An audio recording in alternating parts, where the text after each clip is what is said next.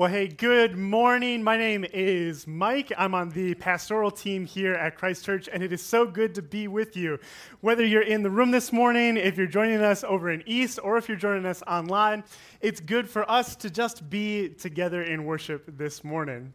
I hope you guys had a fantastic Thanksgiving. I hope you were able to spend some time with family, friends, and other loved ones, and really just get to celebrate the day, relax a little bit, and hopefully give some thanks and praise to God for what He's done in this past year.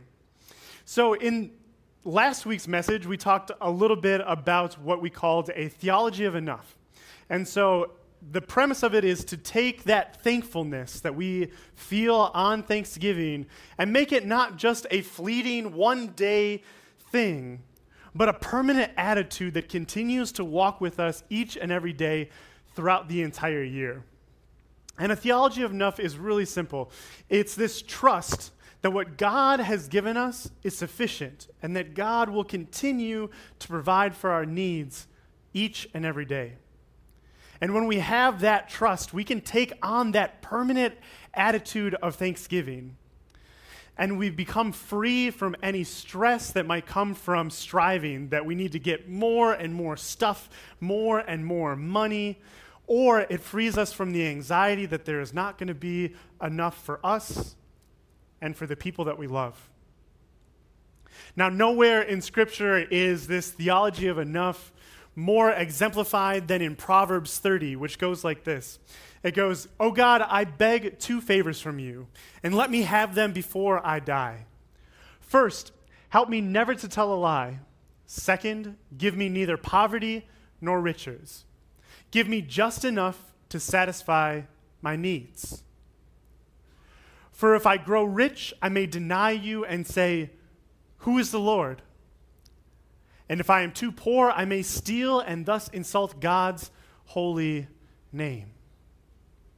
So you can see in that verse, in that prayer almost, that the author of this proverb is praying for just enough, knowing that there is a danger and a brokenness that can occur when we have either too much or too little. That both of those things, too much and too little, can disconnect us from God. It can create a barrier in our relationship between us and Him.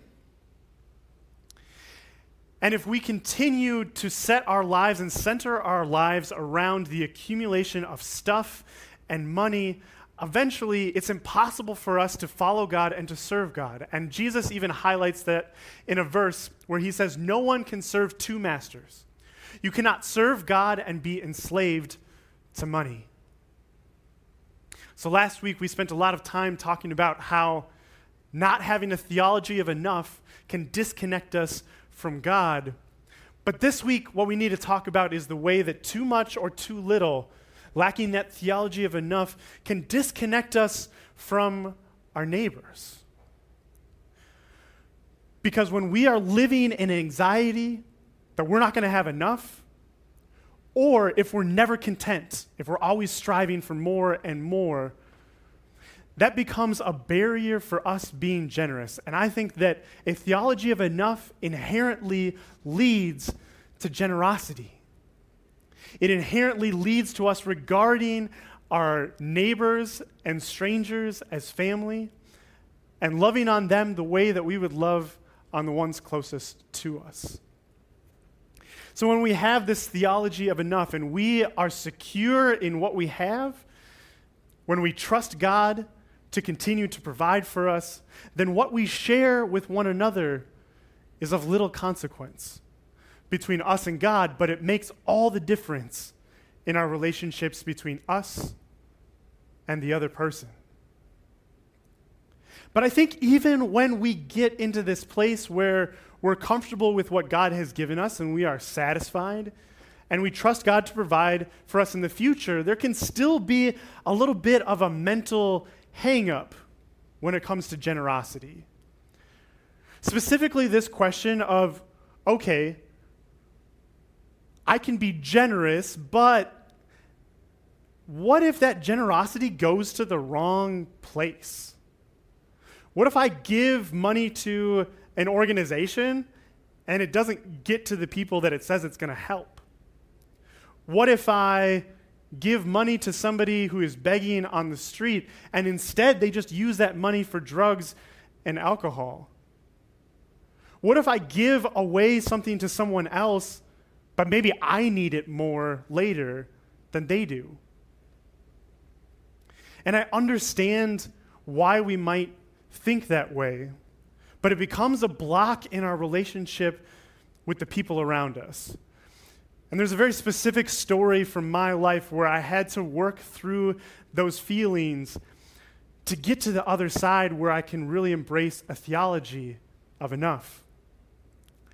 So, back when I was 21, I was in college and I got offered this internship through the political science department at the college that I was going to uh, to work out in DC for six months. And I thought that this was an amazing opportunity. I jumped on it and spent six months of my junior year out in DC. And I think that this is a common experience no matter what big city that you go to. But one of the first things that really just like smacked me in the face getting out there is the juxtaposition between those who have a lot and those who don't have enough. That a very specific place where those two types of people the people on K Street and Capitol Hill making six or seven figures came in contact with those who were barely able to make ends meet, all came together in the DC Metro, which is their train system or their equivalent of a subway system. And so you would have these guys that were in, you know, Italian suits that cost thousands upon thousands of dollars, standing someone next to someone who was homeless, who is begging for change. And that juxtaposition is really jarring because to me, when I see that, that's not what I imagine the kingdom of God to be like. I don't think that that's what God has intended for us, for humanity, is to have such drastic difference between those who have so much and those that have so little. And so, me, I was one of those few people who kind of lived in the middle that between my $500 stipend that I got from the law firm per month and uh, some grocery money from my parents, um, I was in a place where um, I wasn't exactly rolling in it, but I was never concerned about where my next meal was going to come from. And so, as much as possible, as I encountered people in the metro that were panhandling, were begging, um, I wanted to help them out as much as possible. And so I tried to give what I could. But there was one day, one very specific day, when, man, I just was not in the mood. And you guys know how this goes that, you know, if you have a rough day at work, or if you stay at home with kids and the kids are crazy and you just you get in this mindset where nothing in the world can go right i was having one of those days and so I get onto the metro and I take the first train and I get out of the city and I'm headed up towards my place in Maryland and I have to transfer trains to get to where I'm going. So I hop off and I'm you know trying to catch the red line going north. And I'm on the platform and as I'm walking across the metro platform, I see this guy and he's got a sign and it says I'm deaf, I'm homeless, I'm a veteran. Anything you can give helps. God bless.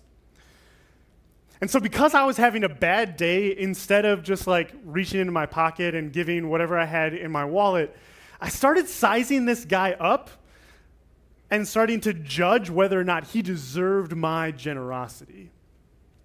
And the first thing I noticed about him was that he was a little bit heavy set for a guy who was homeless. Like, this is a guy that didn't look like he had been skipping many meals. And yeah, maybe like his beard was unkempt and maybe it looked like he hadn't taken a shower in a couple of days.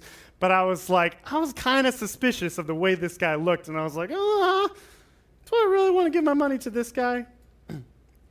but that what sealed it for me is that I'm waiting for the northbound train and I hear the southbound train coming in and when a train is incoming, there is kind of a, a loud chime sound that comes when a train is coming into the platform. And so I hear the chime sound from the southbound train go off as I'm reading this guy's sign, but then I look at him, and just ever so slightly, I see him tilt his head and turn his eyes towards the loudspeaker where the chime is going. And he goes, and then quickly, like, goes back to looking forward. And I was like, You're not deaf. You're probably not even homeless, and you're probably not even a veteran. Look at you trying to scam people out of their hard earned money when there are people who need it. And so, like, I'm mad and I kind of like, oh, la, la, la, like walking away, and I sit about two benches down from where this guy is sitting. And I sit on the bench and I'm a little bit fuming. And then I hear this voice. This guy next to me says, It's a shame, isn't it?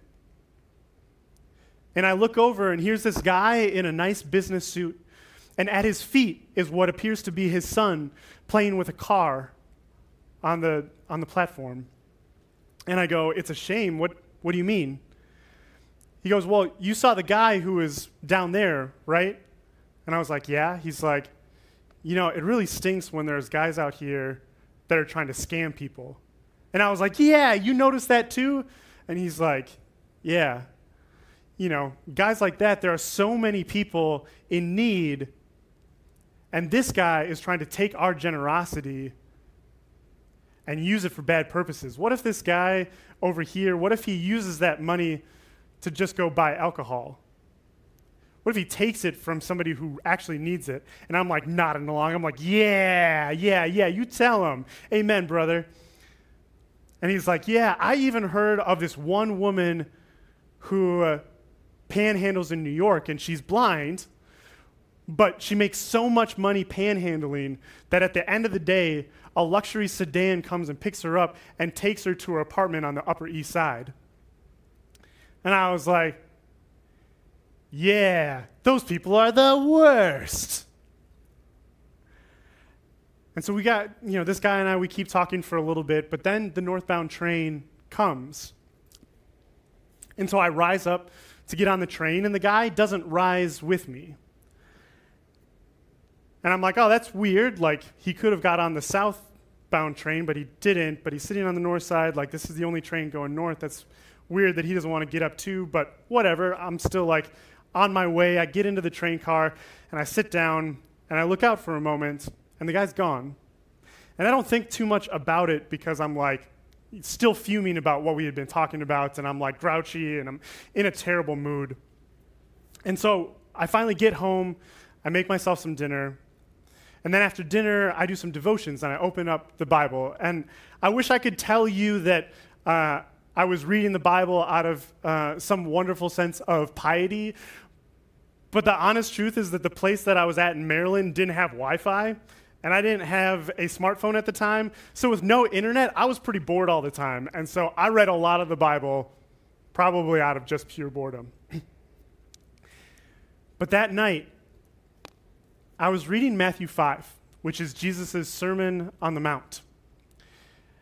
And I hit this verse that hit me like a ton of bricks. And it stopped me in my tracks. Matthew 5 42 says, Give to everyone who begs from you, and do not refuse anyone who wants to borrow.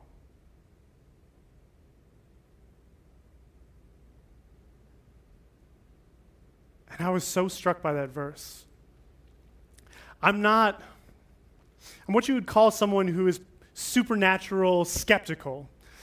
It's not that I don't believe that, you know, there's God and a metaphysical reality beyond our own, that angels and demons don't exist. I, I do believe it, but I'm very skeptical when anybody is like, I saw a ghost the other day, or, you know, a demon made me do it. I'm very skeptical when people say those things.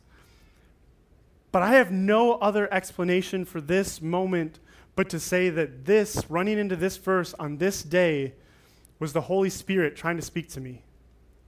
And that what I experienced on that platform was the work of temptation, trying to harden my heart against being generous to my neighbor. And what I realized as I was doing my devotions for that night is that if I give and my gift is abused, then the issue is between God and that person. However, if I see someone who is in need and I refuse to give, well, then the issue is between God and me.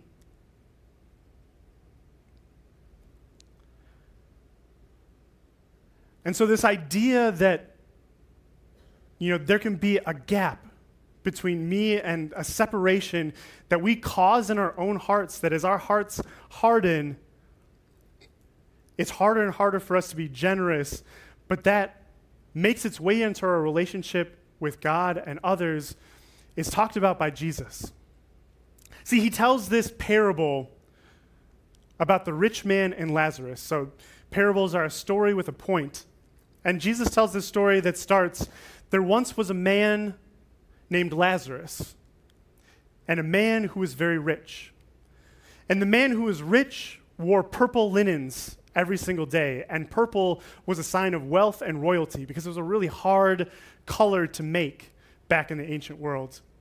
And it says that the rich man ate sumptuously every single day and ate more than his fill. Not only that, but the rich man had a giant house, and the house was walled off by a gate.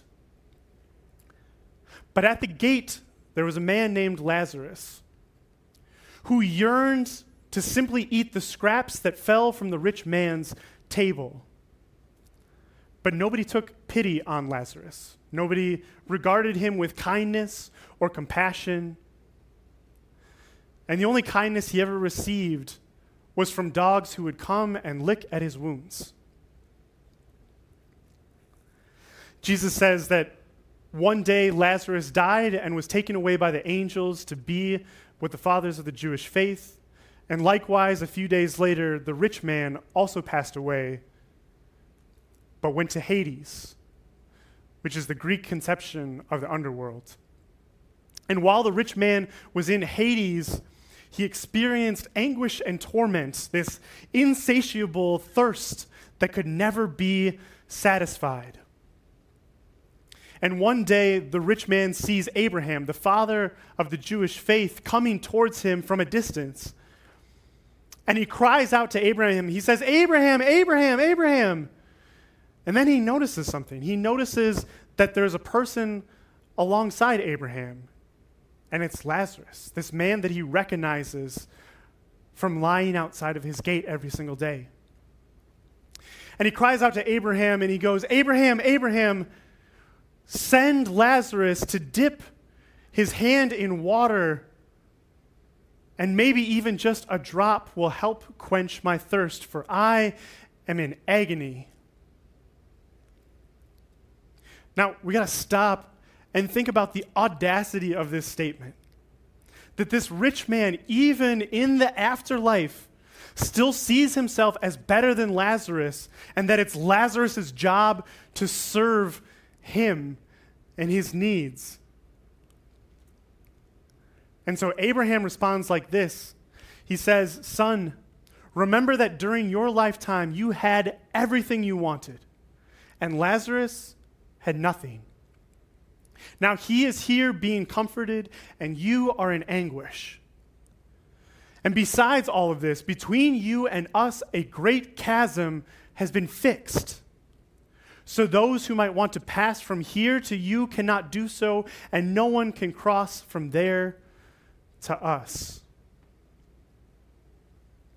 I'm struck by this word chasm, or in Greek, chasma, which means a deep fissure in the earth, rock, or another surface. It's this dramatic illustration that there is a gap between the rich man and Lazarus now that cannot be bridged, it cannot come together again.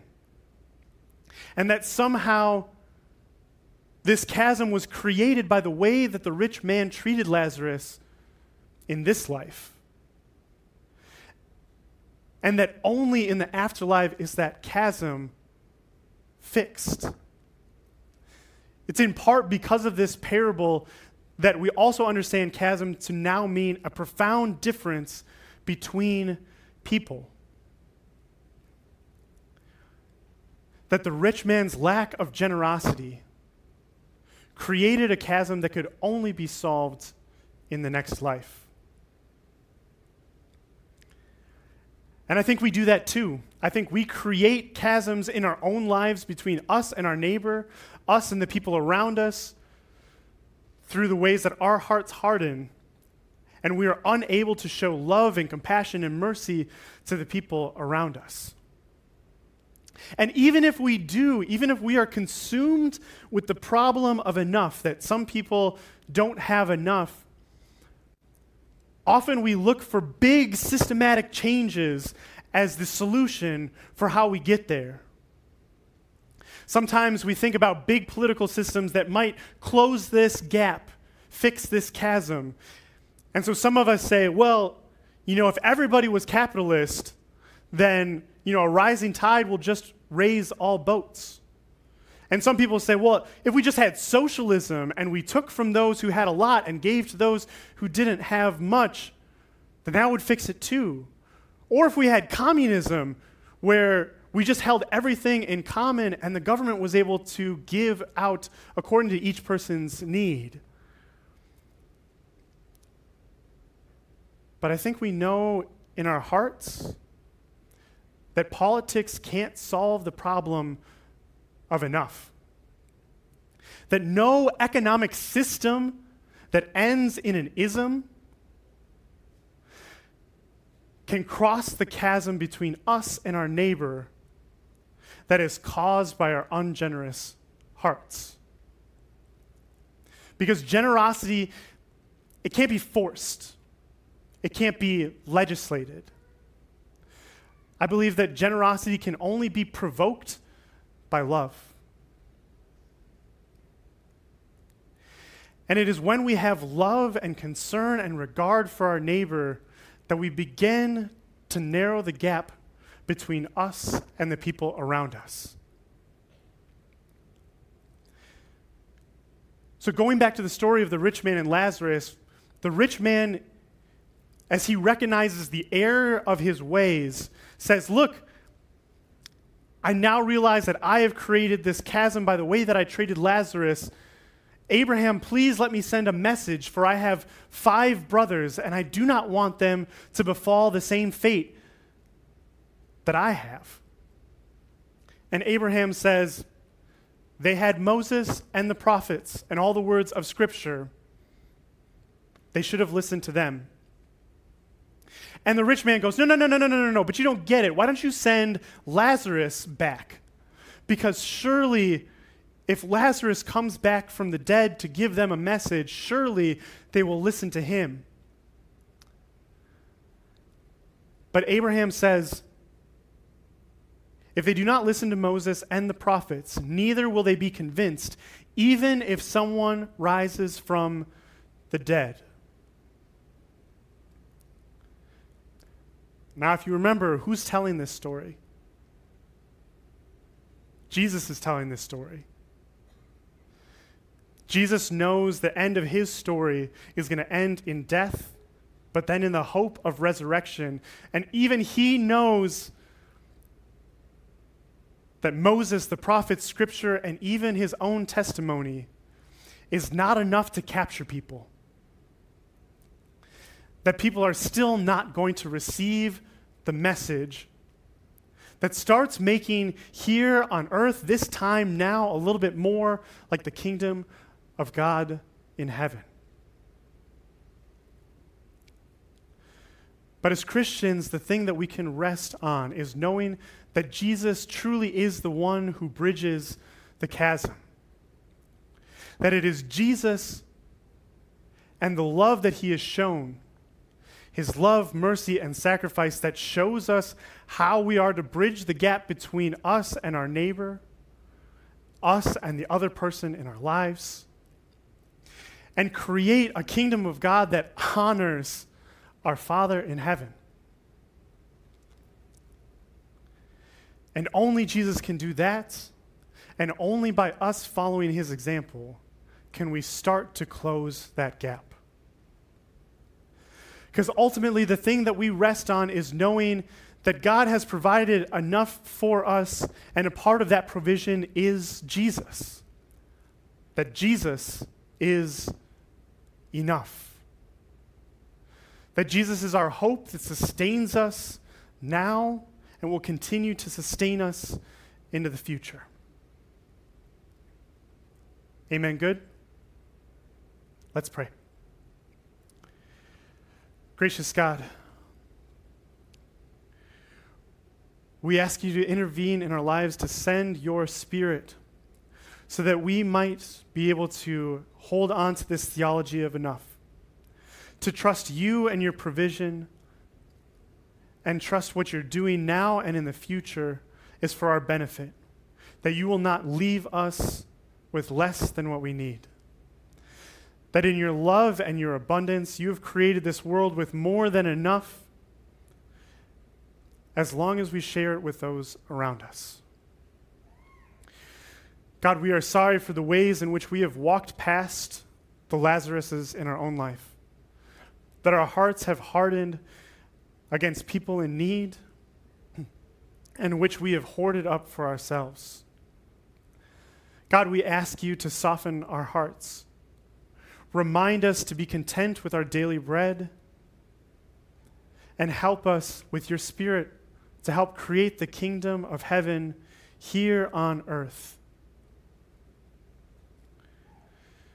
God, continue to lead us and guide us. Continue to point us to the example of your Son, Jesus Christ, that we might know you, and in doing so, we might know our neighbor. It's in your name we pray. Amen.